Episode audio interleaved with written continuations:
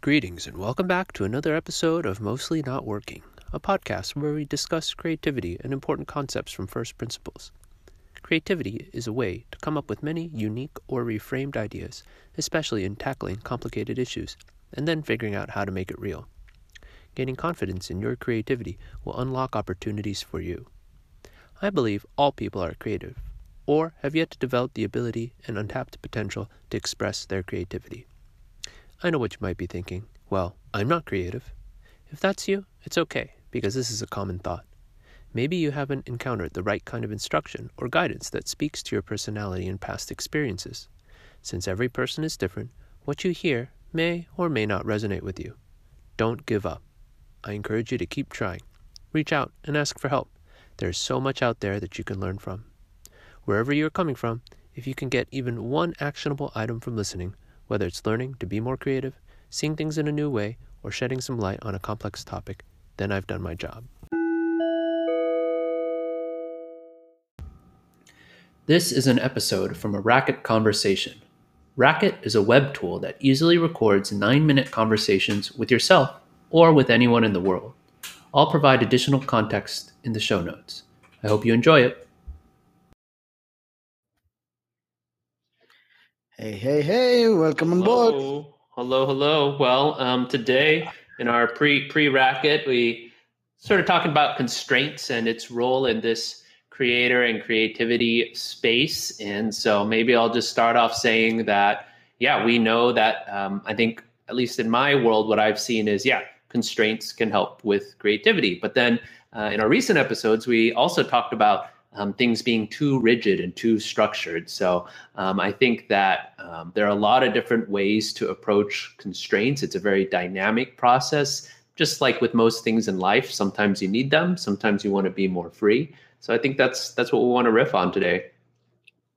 Yeah, I, I love the idea of you know constraints because the way I look at constraints is it's it's almost like it's a spark right i don't look at it as a confinement but rather as a spark or a trampoline or you know a springboard to take me somewhere where i i couldn't even imagine myself right mm. so hmm. it's almost like i don't look at it as a confinement as a constraint but as something that can trigger it's more like a rabbit hole that can you know just like take me into a completely new space where i never imagined myself to be mm the the trampoline uh, and we we talked about physicality of things and movement. Like i think back to a childhood um, toy the the t-ball right? You know it's like uh, you're not ready to hit the baseball this thing coming at you and you have to swing. So rather there's this ball that is on this um, i guess you know pole. It's not going to move anywhere so you can really focus on hitting that ball and then you can work yourself once you're ready then you can have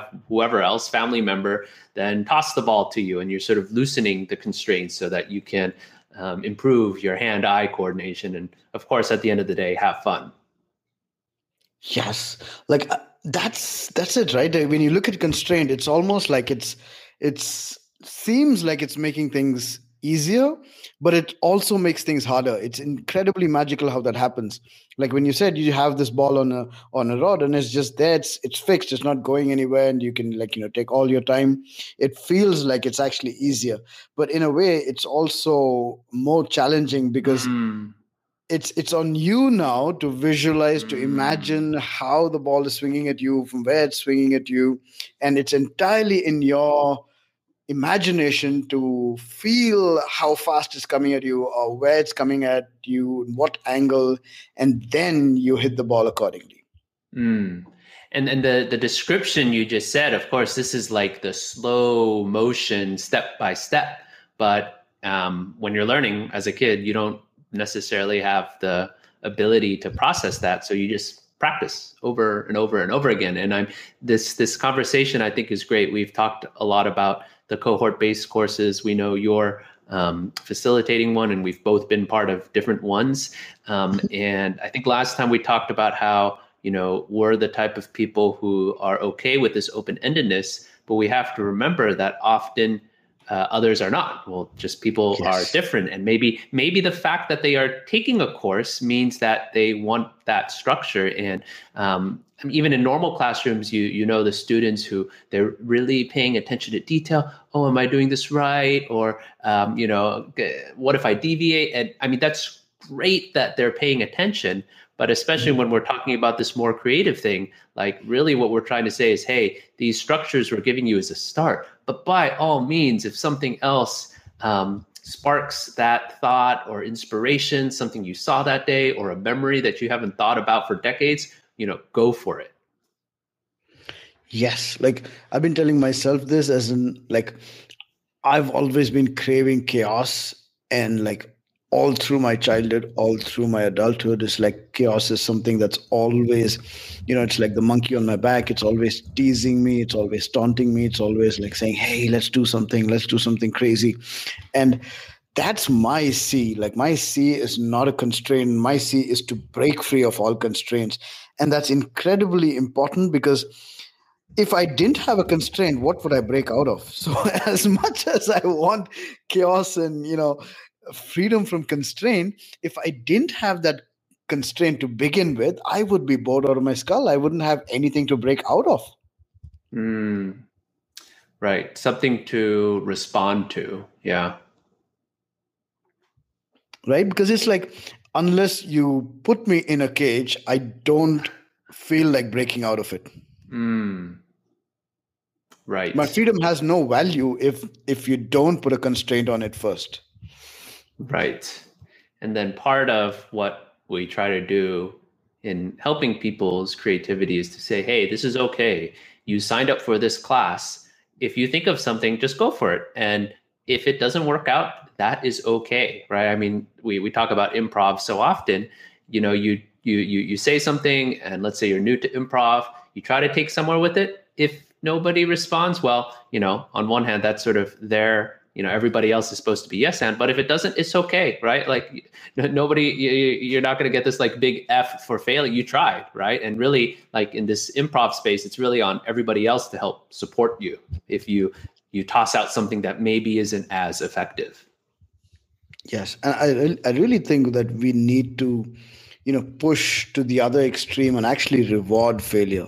Like mm. i really think that we need to give out brownie points for those who fail. Like, oh man, you failed a hundred times this month. That's incredible. Mm. Wow. You get on top of the leaderboard. Like, I wish there was a leaderboard for failure, right? How many times did you possibly fail? Because that's going to foster creativity. Uh, sorry, uh, consistency like nothing else can. Because if you give people, because it's always easy to fail than it is to succeed. So if you give people the incentive that hey, if you're going to fail a hundred times this this month rather than win ten times, you could get on the leaderboard. And mm-hmm. now that's an incentive. It's just like it's just telling people that it's hey, it's okay to fail. Like telling people it's okay to fail doesn't work, but rewarding for them for failure is essentially telling them it's okay to fail. Mm. And I think about um, I don't know if I've mentioned this on our episodes, but an example I like to use, um, especially as it pertains to learning how to draw, right? Um, mm-hmm. As you get older, you just lose that um, ability, even though you have it, right? It's that confidence. And so, um, yeah, thinking about whether it's sports or music. So name your favorite musician. I don't know, Yo Yo Ma, the cellist, right? Think about like how many scales he had to learn at the beginning, or you know, fill in the blank um, athlete, you know, whoever, Michael Jordan, LeBron James, right? Think about mm-hmm. how many like free throws they had to shoot, and um, yeah. we it, almost becomes because we only see their performance and they've uh, achieved that level. We think as if they didn't have to go through that, but of course they had to go through that. Now maybe they you know learned more quickly and all but they didn't let that one missed shot or that um, wrong note get them down. They just kept going right? And that feeds right into what you were saying about um, rewarding the the attempts and the the quantity in the failures. Yeah. And, and, i don't want it to be like a consolation prize like the very word mm. consolation prize sounds like it's it, it is a consolation. No we don't want that to happen right we want to clearly send out the the message that hey this is a reward and this isn't a reward for trying it's a mm. reward for hmm. failing right because it's very clear this is a reward for failing because if you can't fail a hundred times, there's no way you're going to be able to succeed once, let alone ten times. Hmm. Right. So it's almost like it's a prerequisite. Like that's the first thing. Like before you win a prize for you know for winning, you need to win a prize for failing. You need to suck at it. Like you know, like it's so easy to say embrace the suck, embrace the suck, but you why would you need to endure it the suck when you can enjoy the suck like how many people would would would say hey man guess what like i i, I flunked i failed i fell i didn't succeed maybe we should try to normalize that experience of saying hey okay this is how it is i failed